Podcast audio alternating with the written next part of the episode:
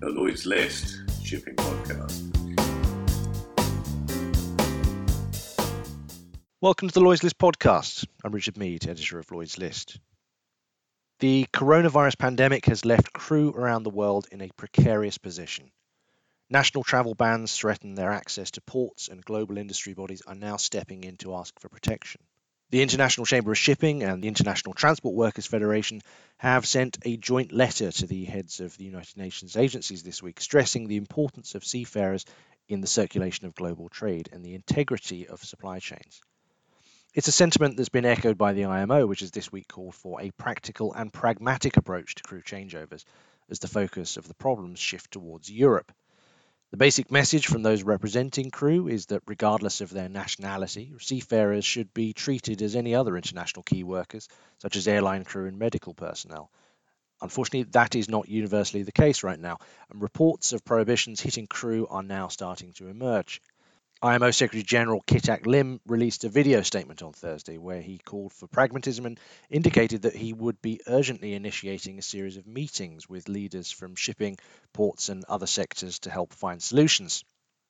In these difficult times, the ability for shipping services and the seafarers to deliver vital goods, including medical supply and foodstuffs, will be central to responding to eventually overcoming this pandemic. It is therefore crucially important the flow of commerce by sea should not be unnecessarily disrupted. At this time, the safety of life at sea and protection of the marine environment must also remain paramount. But in the meantime, European bodies are now asking for help from the EU, from governments, as they try to keep the supply chains moving and immunize shipping from any potential COVID 19 infection. Joining me to discuss the impact that coronavirus is having on crew this week is Mark Dickinson, General Secretary of the Maritime Trade Union Nautilus. Welcome to the podcast, Mark. Good morning, Richard. Clearly, a fluid situation we're facing, but uh, this week we're hearing about uh, EU countries imposing travel bans, Queensland in Australia has, has, imposed some fairly draconian prohibitions on, on crew coming in from outside of Australia this week. At the same time, we're seeing large shipping companies like Maersk suspending crew changeovers because of the virus. And all the while, we've got the uh, International Chamber and the ITF saying that actually we're looking at around 100,000 seafarers uh, that need to be changing every month to comply with rules and regulations this is a very very difficult set of scenarios for for crew globally give us a flavor from your membership. What risk is is involved? What are the issues being faced by crew and what's the general sentiment in the market right now? The professionalism is is, is shining out for me amongst all this darkness that we are experiencing at the moment and that really is very very humbling. Yes of course there are members who are bitterly um, bitterly uh, upset about the the, you know the the contracts are coming to an end. They were looking forward to getting home. Uh, I've seen tweets from members' wives saying how difficult it is. The children are missing their father, etc., etc. Uh, and uh, but but but but they're you know they're digging deep and they're determined to do their jobs. And if you you know you didn't mention, but I'm sure it'll it'll come up the the experience on the uh, on the cruise ships, the Diamond Princess, the Westerdam, those ships that were shunted around and and kept in quarantine and locked down, um, the guys, our members, and all, all, the seafarers, the crew, did an absolutely uh, fantastic and humbling job. And that's what stands out for me. The reaction from our members is we're not happy, we don't like this situation, but it is what it is. We are not the only ones being affected by it, but we're going to carry on, we're going to do our job uh, to the best of our ability. And that's, uh, that's just amazing. Uh, indeed, and uh, you know, I think in the assessment of the immediate impact, obviously people are looking at the macro situation. People are looking at the the numbers, the figures. This is a global situation, but at the heart of this, you know, the people keeping global trade afloat, quite literally, are the crew. And what we saw when this first became a serious issue in uh, Asia, in China, uh, was really quite disturbing. We heard about uh, crew changes it was not happening. We heard about uh, food provisions not being uh, uh, delivered to ships. Now that we're seeing that focus on Europe, are you concerned that we're going to see the same uh, tightening and, and problems for, for, for crew, or do you think the industry is, is, is responding globally now? Well, five days ago, you if you'd asked me that question, I would have been absolutely livid about what I was hearing about, what I was seeing and witnessing with, with exactly as you described, the seafarers like 9-11, we're the problem, you know, we're the security risk. So a colleague of mine who you'll know well uh, reminded me that uh, in the in 1930s, uh, MP Lady Nancy Astor uh, called upon Parliament to ask seafarers, to require seafarers to wear yellow armbands um, to warn people ashore that they might be carriers of venereal disease. So it's incredible. And it felt a bit like that. And I, I know that might amaze some of your listeners that I would even suggest it, but it felt like that seafarers are the ones who are bringing the disease. Seafarers are the problem. Let's lock our ports down. Let's lock them on, keep them on the ships, prevent them from coming ashore. And you know what a what an act of folly. And you, are right. We had governments uh, announcing restrictions for, for, for for seafarers, and you know it's just an incredible uh, lack of appreciation for the crucial, critical role that shipping and the seafarers who keep the ships moving uh, play. And now we're starting to see five days later, literally in that amount of time, governments rolling back as we lobby and we get together, uh, coordinate. I've, I've, been on countless, I've lost count how many calls, national, regional, and international, that I've been involved in video conferences and teleconferences over this week, in which everybody is on the same page across the industry. Um, pushing back against these draconian measures because they will just make things worse. See, there's another problem. They're part of the solution. They are key workers. I mean, the, we've just seen the UK government announce today, in respect of the school closures, that um, transport workers and those who are keeping things moving uh, on on water, where I'm in, interested, of course, but other modes as well, um, are considered to be uh, key workers, and their kids should be able to uh, continue to go to school if that's what they need to to do. So there's, we're starting to see the road back. We're starting to see people to appreciate once again how important shipping and seafarers are to the national and the regional and the, and the international economy, and that's mm. that's really encouraging. So I'm not in the dark place I was Monday. It's Friday afternoon, and things are starting to look better. Now it's still tough for the seafarers, and I don't want anybody to think that you know things are easing for them, but at least there's an appreciation how important they are. And uh, if there's any silver lining to come from this cloud when we emerge on the other side of this pandemic, I'm hoping that um, that we will you know, the governments and, and international and regional agencies will once again discover uh, and and keep within their hearts the importance that the industry and, and, and my members and other seafarers play in the life of the of the of the economy. Mm-hmm. I'm also hoping, sorry Richard, if I may, just just well, I'm on a bit of a flow.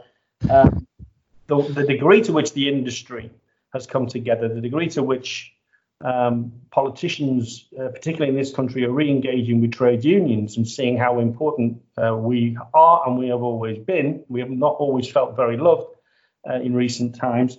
Um, I'm hoping that that, uh, that, that collaboration and that partnership can continue into the future because I I did feel particularly in shipping that the social dialogue, which I'm part of, particularly in Europe, was was was sort of running into the sand a bit. We were we were not really engaging as effectively as we could be in addressing the issues that are important.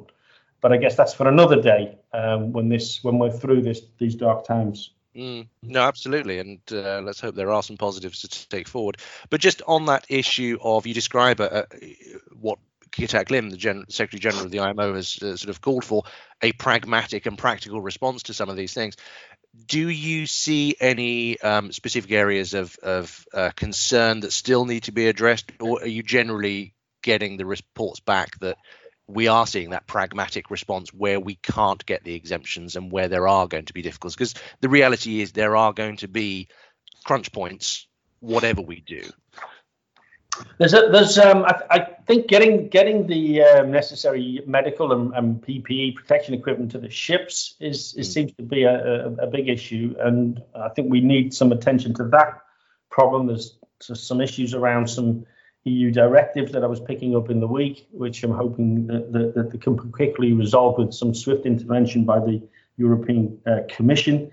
I've been one um, of a few people calling for seafarers to be uh, tested. That might have been possibly misunderstood in terms of trying to test the world's, you know, one and a half, two million seafarers. I can understand the logistics of that, and there's talk of testing kits being um, um, in short supply and need to be prioritised.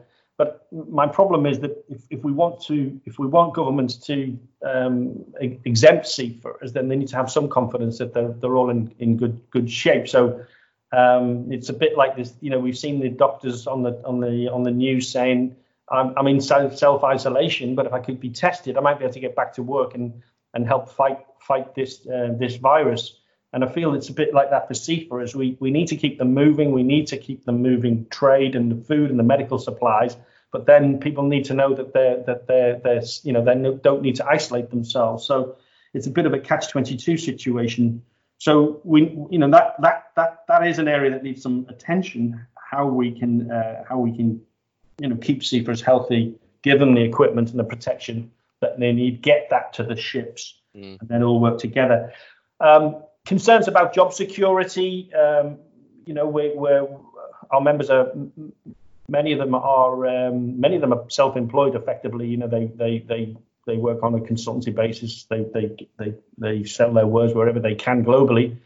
Um, then there's the, the the bigger group of members possibly that are working for cruise ships. We you know we've got uh, Princess Cruises, 18 ships laid up. We've got Saga vessels too laid up. Um, we've got Virgin uh, Voyages delaying their launch of their services. All of that's going to have a huge impact on our on our members and other seafarers. Um, so I'm hoping that whatever measures are, are, are brought in, and um, we expect something from the government here in the UK at least today, uh, they won't forget uh, those seafarers. Um, you know, sick pay. There are a lot of people with concerns about sick pay. We've heard news that Stena have withdrawn uh, the contractual, um, you know, enhanced company sick pay and have fallen back on statutory sick pay and um, hoping to have some discussions uh, with the company about that. That is causing some concern, as you would imagine, no, no, understood. for our members. So um, this this is uh, this is where there are many unique factors um, that that present issues for for our members in the industry in which they work. Um, but there are many that are common to the to other workers generally, and, and we have uh, we've got to be uh, We've got to be all over these issues and making sure that seafarers are protected as much as any other workers can be protected. Um, Understood. Uh, just finally, uh, with uh, with all of the um, emergency measures that are being put in place and an understandable focus on the immediate issues at hand, obviously a lot of the other discussions within the industry that were ongoing are now uh, you know, if not on hiatus, then certainly in the background. We've seen the IMO effectively shut up shop. The major meetings within the industry are now no longer happening. Within that, obviously, all of that can then be picked up at a later date. But do you see any urgent issues on the horizon with the things that are currently being held to one side, or, or is this really just a very pragmatic response by the industry and we will just get to it eventually? Oh, well, that's probably the most difficult question um, I've been asked because it's, it's, it's, suddenly your focus narrows onto the particular issue that you've got, and all we've been thinking about um, is keeping the show on the road and dealing with the coronavirus. So, and um, my my instinct uh, uh, is that it's exactly that. We will be pragmatic and we will pick up all of these issues um, and deal with them uh, in due course. I mean, we would, you know, we, we, some of the things we've been that were live issues in the past few few months we got the IBF wage negotiation to pick up. Um, we have got the Maritime Labour Convention amendments. The Special Tripartite Committee meets next April, and there are deadlines for submitting amendments to that, which will be end of September from memory. Um, IMO, of course, we, we, you know we're in the middle of discussions about reviewing the STCW. All of these things, as important as they are, and they have they can have and will have um, real impact for seafarers, particularly when you start talking about wages. Um, although in this, you know, that, that we are in a very very difficult situation, they all feel as if with a, with that pragmatism and that renewed partnership, which I feel is emerging this week because of this crisis. I'm hoping we'll pick the pick. We will be able to pick these things up um, with gusto and with some speed and efficiency. We'll get them over the line as soon as we possibly get back to normal. If normal, um, I mean, there's there's a question if normal ever is where we get back to, because um, part of me feels as if this is when we we we make a big big big shift. I don't know whether we go back to normal Well, uh, ever indeed, again. indeed. But that's uh, probably a, a, a theme for another day, Richard. We will we will get you back on the podcast when normal arrives, if not before. But uh, for now, you invite me back again before then. Yeah. Uh, Mark Dickinson, General Secretary of the Maritime Trade Union Nautilus, uh, thank you very much for joining the Lloyd's List podcast. Thank you, Richard. It was a pleasure.